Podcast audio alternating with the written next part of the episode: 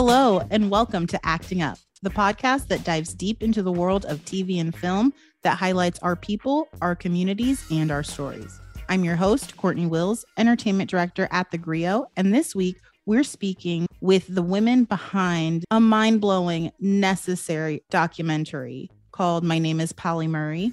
It's in theaters now and will be available to stream on Amazon Prime Video on October 1st.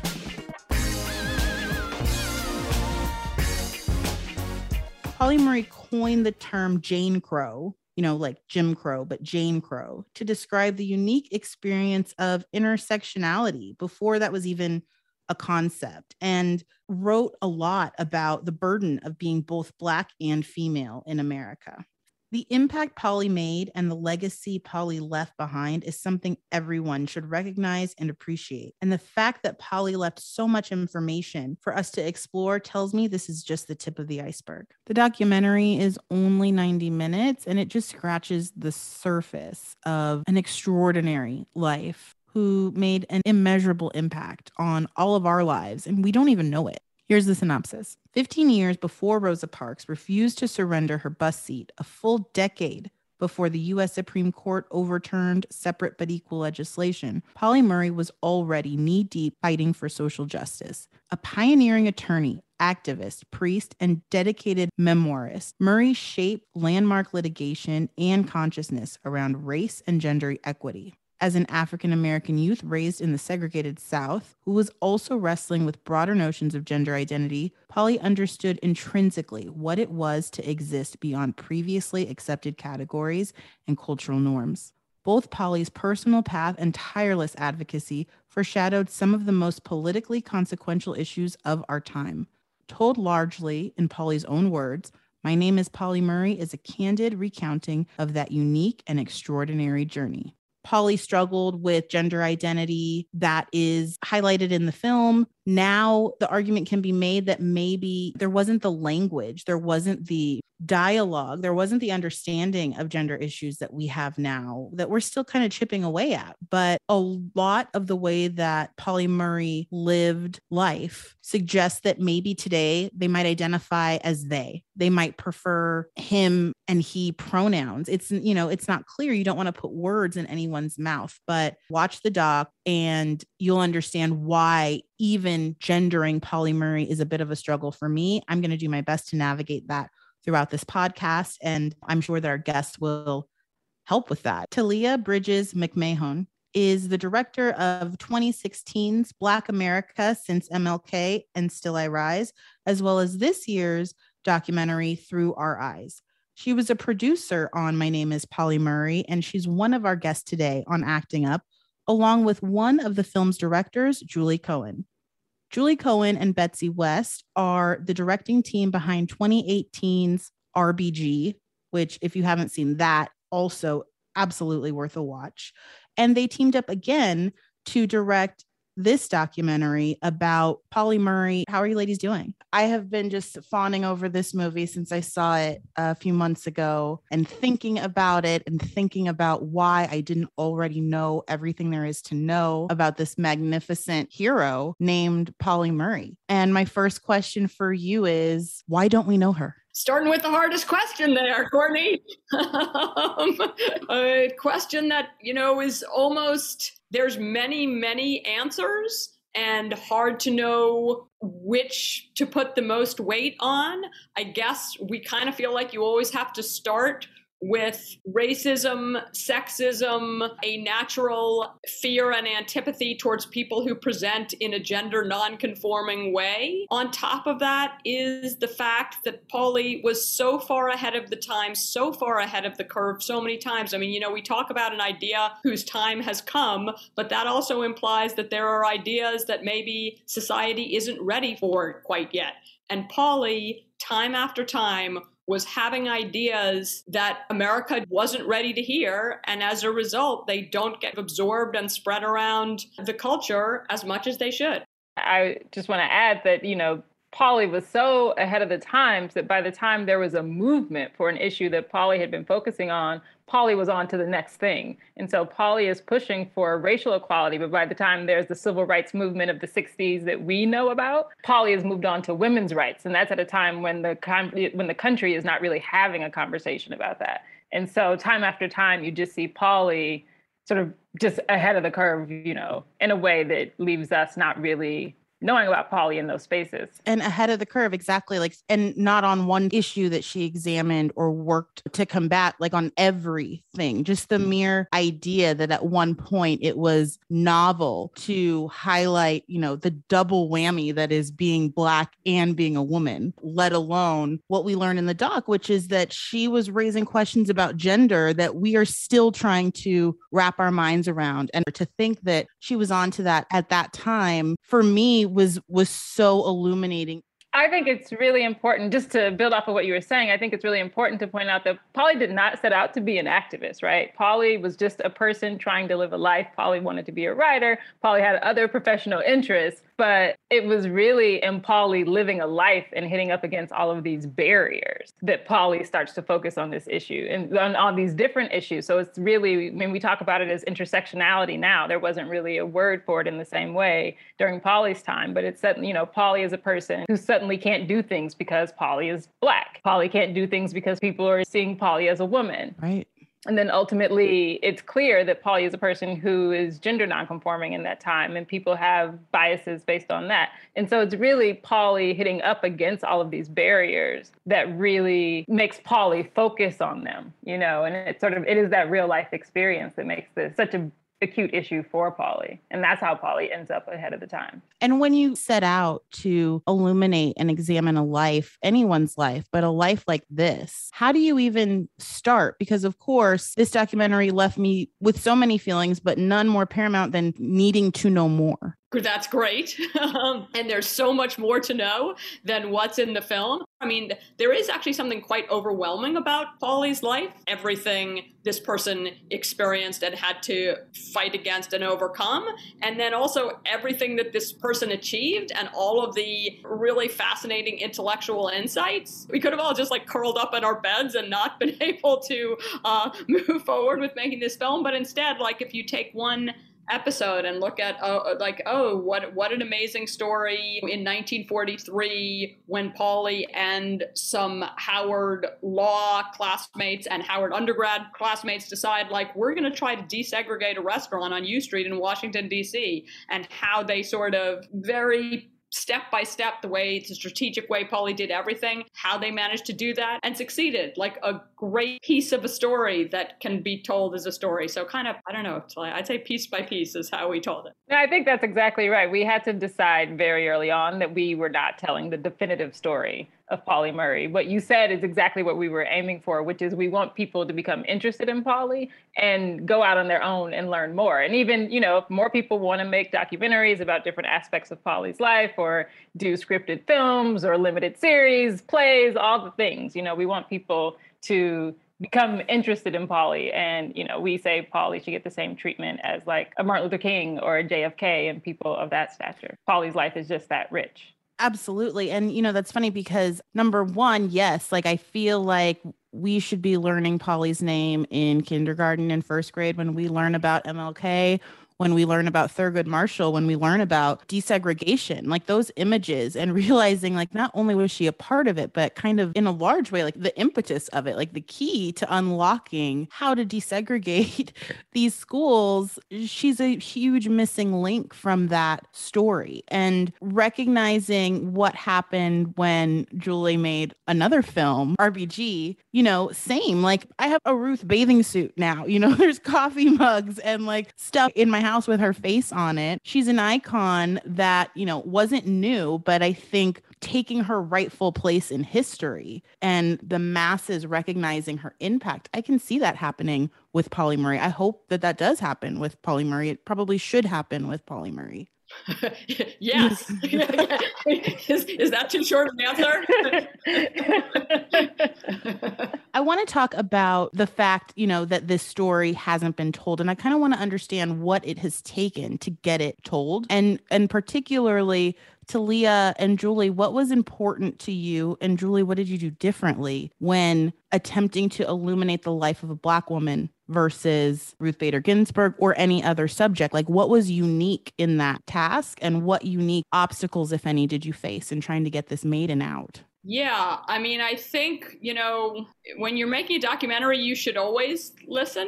But I think in this case in particular, because as your question suggests, my experience is sort of padded by so much privilege and such a different life experience than Pauli Murray's that the main thing, the, the sort of starting base of like how do we join to tell this story was to listen to Pauli's words. We're fortunate that Pauli actually wrote a number of amazing books, both memoirs, a family history, and incredible poetry, but maybe even more than that, that in Pauli's unbelievably rich archives were about 40 hours of audio tape of Pauli speaking and in this just unbelievably penetrating voice both sort of like the way that like writers use voice of like oh you know how's Pauli talking? But just like Pauli's literal voice is incredible to listen to and is very like a kind of staring you straight in the face voice. Like when we listen to those tapes you could just feel how much Pauli is speaking to be heard and wants to be heard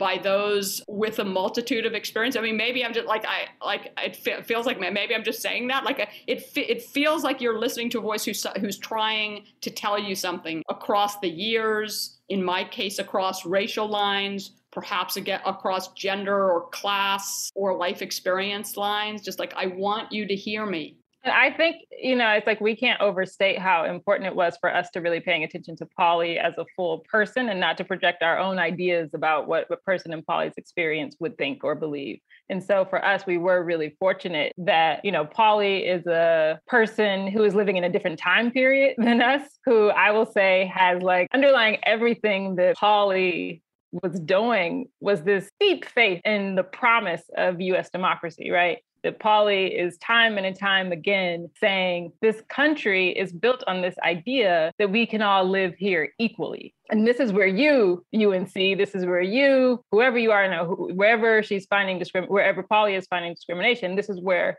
you're falling short. And here's a way for us to bridge that gap. And so I will say, as a person growing up in my time period, as a Black woman growing up now, I don't know that I had the same faith. You know, I don't, I didn't exist with the same faith in US democracy because I had I have a different context for understanding this country. And Pauli was really driven by an optimism, you know, born not that far beyond slavery. There's still a generation, right, of Black people who are like, we have overcome this huge barrier and we have to keep going and going and going. And that has always existed generation to generation. But for us, it was very important to not project our notions about what a Black person, a person in the South, a person who was assigned female at birth, all sorts of things. A, a, person who is gender nonconforming, what their life experience would be, and really just focus on letting Pauli tell us and guide us along the way. When we were able to find that Pauli made so many recordings in the not just the archive, but we had an intern who stumbled upon Pauli recording the autobiography, you know, after we made the film we knew that was ultimately going to be the spine of how we would tell this story. Walk me through a bit about what it was like to get your hands on that footage, on those archives, on that audio. Is there more? How long did it take? You know, how'd you kind of sift through all of that? So it was a combination of things. I mean, the most of the material that's in the film comes from Pauli Murray's own archives that's at the Schlesinger Library at Harvard really put there very, very spe- saved very specifically by Pauli, given to Pauli's grandniece with the instructions please make sure this all gets to the Schlesinger Library at Harvard, who I've already contacted, and it's all set up with the idea that later scholars, thinkers, and perhaps filmmakers would use this material to build a life story. So we reached out to the family very early on to find out if they would give us permission to first look and then use in a film this collection, which very fortunately they did. I, I don't think we would have gone forward with this project without that. Just there wouldn't have been a way to do it. I mean, even saying, obviously, she knew that maybe we would catch up one day, right? But even now, I feel like I stumble a bit when I say she, because after I see the movie, I don't know if that feels like what Pauli Murray would want me to refer to her as. So, where do I mean, where do you land on that? And, and should we even be thinking of that? Should that be of importance? Should that be a major takeaway of her story? In one vein, I think, like, wow, absolutely. Like, this is another example of what we said earlier. Like, this is not new. This was a thing. It's not trendy. It's not new age like people have been grappling with these questions of identity and gender forever and how important it is to point that fact out. And then the other part of me is like, is everyone going to overlook so many other facets and parts of her life and contributions that Pauli Murray made because they are completely distracted by the gender issues and and you know is the what do we call Pauli Murray like a not that important question at this point. So our thinking on this has really evolved over the course of making this film. It's important to say that everything we understand about Pauli grappling with gender identity comes from the archive. So Pauli left these records intentionally. I will say, as a person who spent a lot of time, days and days, going through the materials, the archive that we see is curated. So there are some things that, like in the diaries, there are pages that are ripped out, there are names that are blacked out. And so it's very clear that what we are seeing is what Pauli wants us to see. And so, in that way, I think we would be doing Pauli a disservice if we were to for some reason ignore or dismiss this aspect of Pauli's life. And in releasing the film and starting to have these sorts of conversations, we trust our audience and so far, we've been proven right that people are taking in all of Pauli. So it's not like any aspect of Pauli's life has overshadowed any other aspect. I think it is really the totality of Pauli as much as people are, you know, learning from our film and even what they're learning beyond that. That is what is making Pauli so compelling. It is the full story of Pauli's existence. And so um, we've been excited actually to have people really engage in that conversation and we wouldn't know you know that's the that's it's actually important to acknowledge we don't know what pronouns Pauli would use, Pauli was really limited mm-hmm. by the language and understanding that existed in Pauli's lifetime. And we think it's really important for us not to limit Pauli in that same way now. So, right now, for me, as I speak about Pauli Murray, like what feels respectful, like what feels appropriate to say he, she, they? So you know what? It, this is this is tough, and you might notice Talleah and I both trying. We kind of try to just call Pauli Pauli because that's a name that we know that Pauli very much self-selected. Pauli's given birth name on you know records and in a signature was Anna Pauline, and Pauli quite early in life chose the name Pauli and felt really comfortable with it all along. So like we feel pretty good about that. It's hard to know what pronoun Pauli would have chosen had Pauli lived in our current era. Obviously, it was not a thing when Pauli was still alive. And sort of talking this through with um, various trans and non binary people, including those in our film, the um, ACLU trans rights lawyer, Chase Strangio, who's, who's in our film, actually said when, when I asked him that question, just uh, like, you know, not, not as part of the film, just saying, hey, you know, he said, you know, some trans people use their name as their pronoun, and that might be a good thing to do with Pauli. And we were like, yes, yeah. that we see that. It's not that easy it's not that easy to do in conversation right. no it's not that easy to do. Even even as i attempted it's uh it's got to be a conscious you know figuring it out. Um, but i think it's important and I, and I think it's important to be able to have a space where you can ask that question without worrying about offend you know being offensive or insensitive. Like it's okay to not know the answer and be attempting to figure it out. There was a point in the film where we're seeing and hearing kind of the arguments and the logic that Pauli had about desegregation and then figuring out, wait, she wasn't the one that won that case. Somebody else got credit for that. And then you, you know, we get to a moment where I think you said it was Thurgood Marshall, but correct me if I'm wrong, who basically, you know, said to Pauli like, hey, like, thanks for the tip. You know, it really worked out well, kind of thing. That really served as a basis for us navigating this issue. And I wondered, I wonder if she felt validated or if she felt real pissed off that she didn't get the credit. I think that's a good question. I think I will say I was a person that was pissed off on Paul right, too. when I when I heard the story. And you know, just one correction: it wasn't exactly um, Thurgood Marshall who makes that comment. It is the professor that Pauli had at Howard Got Law it. School, Got school um, who had access to Pauli's graduate paper that is reframing, you know, the approach to ending segregation. So Pauli's paper is saying what the NAACP, what what the current approach has been is to make sure that the separate but equal clause that we live up to that by making everything equal so, like the black school should have what the white school has. And Pauli is saying, actually, we need to attack the separate. Everything will be inherently unfair and unequal as long as we are separated. And so it really does create this shift, right? It's a revolutionary idea at the time. And it's Pauli's professor, Spotswood Robinson, who has access to this paper and is on the link for Brown versus Board of Education later when they're grappling with how to attack this issue and they say, you know, Spotswood ultimately says to Pauli, "Oh, by the way, your paper, it was really, really came in handy." and there's no record, right? I mean, when Pauli is telling, we hear the story in Pauli's words. When Pauli is telling the story, Pauli seems vindicated. Maybe I would Yes. say Pauli seems satisfied that finally that Pauli was right, and that the idea actually had an impact. And I would say I can't. It's hard for me to gauge. I don't know if Julie has an opinion on this. It's hard for me to gauge how much Pauli cared about having credit for each idea. I think to some extent everyone would love that sort of recognition. So I don't want to minimize what actually happened there. But I think Pauli still seemed to have taken satisfaction in the idea that this concept actually made it into the world and made a difference. Pauli seemed most invested in that. Yeah. I mean, it, it almost sounds like to my ear, there's a somewhat amused tone of voice, but not, but with a little edge to it.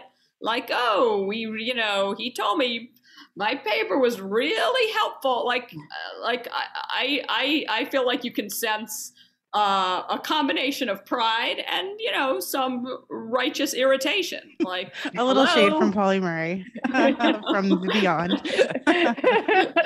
Talleah, I know that you were one of the women of color who worked on this project. And I wanted to know if you felt any particular weight or any particular responsibility in the representation of this story and in the handling of this story, particularly at a time where Hollywood at large is being, I think, held accountable for telling our stories and also for helping Black people to tell Black stories.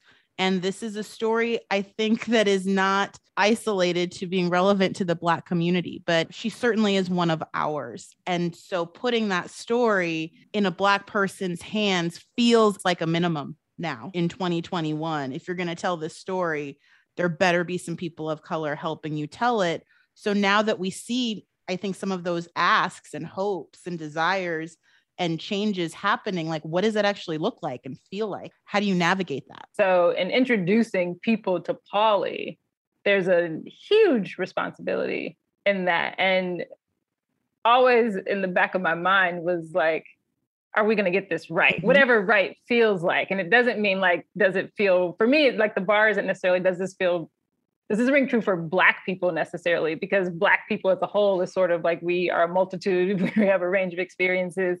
So we are not a monolith, but like, will it feel right to the people who knew Pauli? That was the thing that I had in mind. Like, more than anything, our responsibility here is to be true to Pauli. And so I was really mindful of that.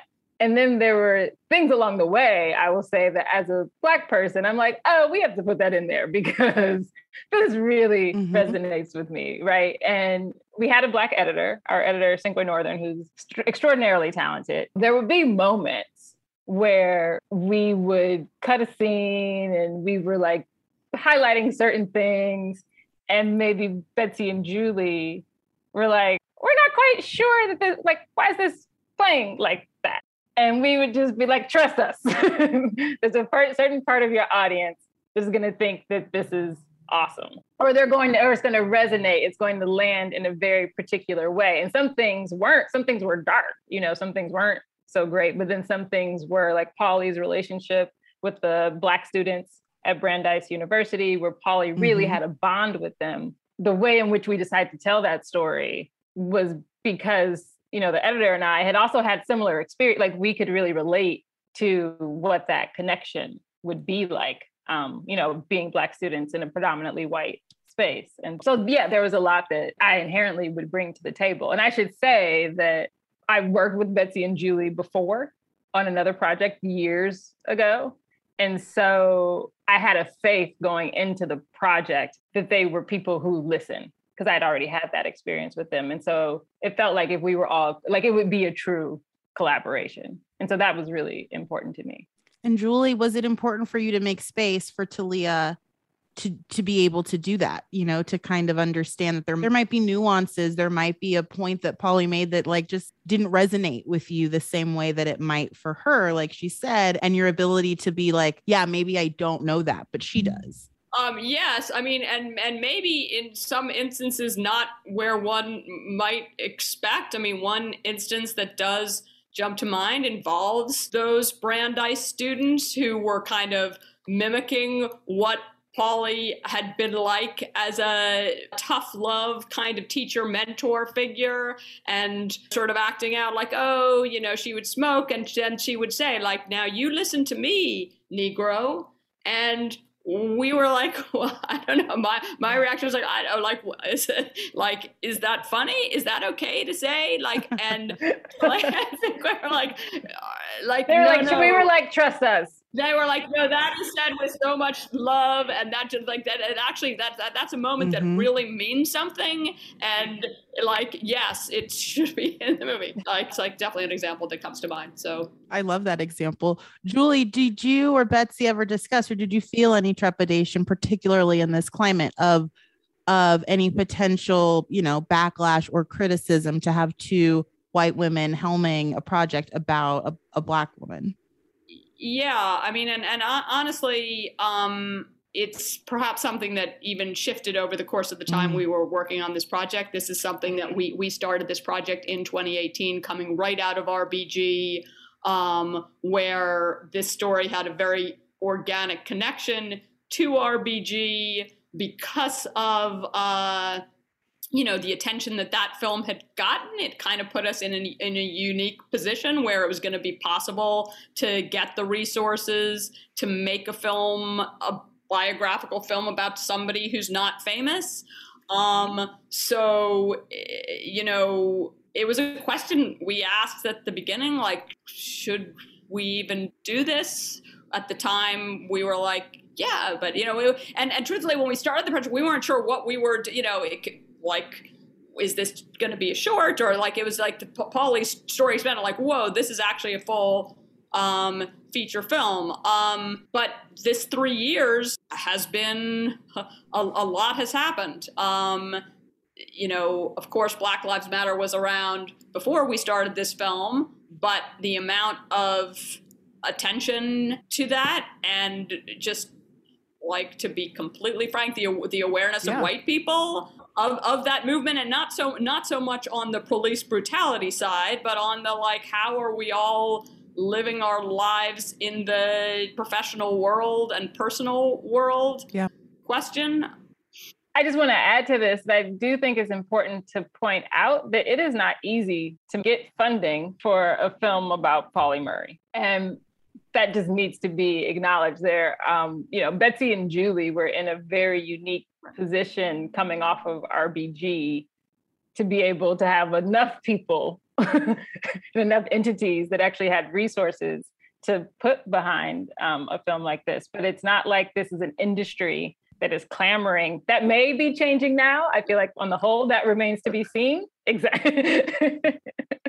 there are promises for the most part. I don't know that we've seen a lot of action behind those promises, but in 2018, this was not an easy sell. And so my hope is, and my hope going into this is that it will be easier once Pauli is more well known for people from other communities um, and backgrounds to tell their own version of Pauli you Murray's beat story. me to my next question, uh, which was for Julie, which was do you think that it took you and your success, the success that you had with RBG to push this project through? And was that decision in a way kind of a bit of activism, like using your platform and your position to push through a story that probably, you know, I'm, I doubt you you could be the first person who's ever thought of doing something about Pauli Murray, aside from like the racism and sexism and weak attention spans of the public, there was probably some other factors too that have kept this story under wraps for so long. So, were you using your powers for good on on on purpose, knowingly? Well, I mean, uh, you know, it's hard like, like it feels too self-justificatory to say to say yes. I mean, certainly that was our own answer when uh, in asking the questions like, should we? And and I, to, to be honest, when we I, I when we first met with Talleah about the possibility of this project. We did not do it in the spirit of like, hey, do you think we should? Do you think it's okay for us even to do it? Although it is a question that yeah. Ourselves because it felt like actually a completely unfair position to put like, like so so you know yes our our general our thought in our head was like oh but no it's totally a worthy project to tell Pauli Murray's story. It's not like we're coming up with words to tell the story with Pauli has put some words out there to be listened to. And we did go to Pauli's closest living relative who felt pretty secure that us telling the story is something Pauli would have been comfortable with. So I could talk to both of you all day, but I have to let you go soon. So I want to end by asking you each, after spending so much uh, time you know, hearing Pauli's voice and examining her life, like if there was if you had one more hour you know on this project if you had one more story or one period of her life to just all the way dive into what what would it be what left you like oh my gosh this is really really the thing that sticks with me Poetry is what sticks with me for sure. Pauli's poems are amazing and like they're both like sort of beautiful and evocative, but also real lessons. I mean, like one one of the ways like Pauli's poem Dark Testament is almost like Howard Zinn's whole book, but in like in like I don't know a tiny percentage of the words, just like going through a whole look at American history in a deeply insightful but also really heart piercing kind of way. So and I would say for me, like from a storytelling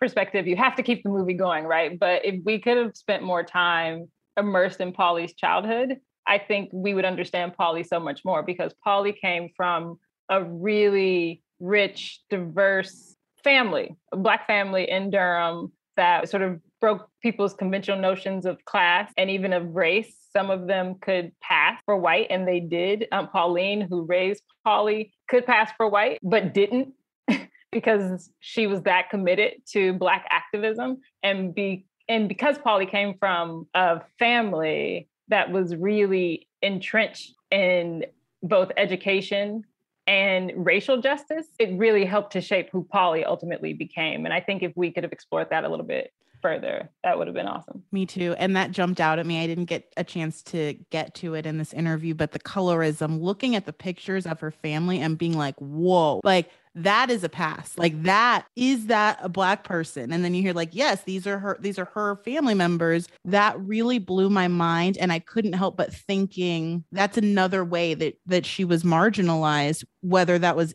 by her by her own family or by the black community. It's another thing. Right now we talk about colorism in a very small way that is like lighter skinned people have more privilege than darker skinned people. That sucks. The end but we never really talk about what that experience does to the light skinned black person.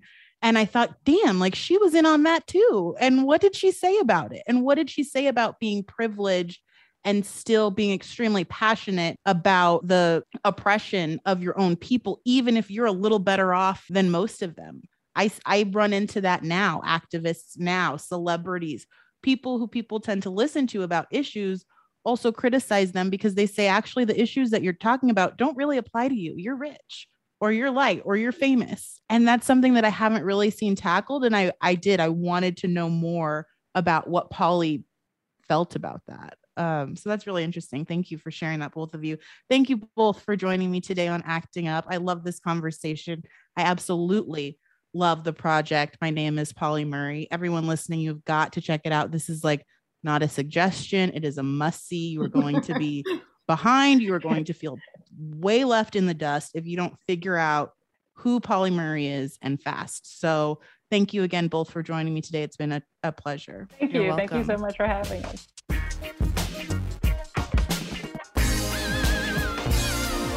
Thank you for listening to Acting Up. If you like what you heard, please give us a five star review and subscribe to the show wherever you listen to your podcasts and share it with everyone you know. Please email all questions, comments, and suggestions to podcasts at thegrio.com. Acting Up is brought to you by The Grio and executive produced by Cortney Wills and produced by Cameron Blackwell. For more with me and Acting Up, check us out on Instagram at actingup.pod.